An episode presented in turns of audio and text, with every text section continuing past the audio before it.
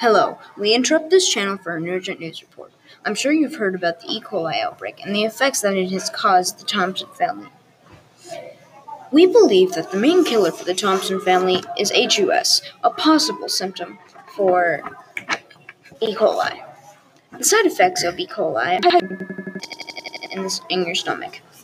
This is, this was a terrible accident that was caused by the bear. This is being solved, but in the meantime, if you are sick, drink fluids and go to the hospital. We believe the food department and the animals were to blame for the outbreak. The vendor was close to the animals. And the pony rider was a prime suspect along with cattle barn. The meat was not clean or cooked. And we believe that there was an infected animal. Stay tuned on Wednesday to show how we fix this problem. Also, you need to avoid the sick until further notice. We think it would be best to make sure every, everything that you consume is clean and safe.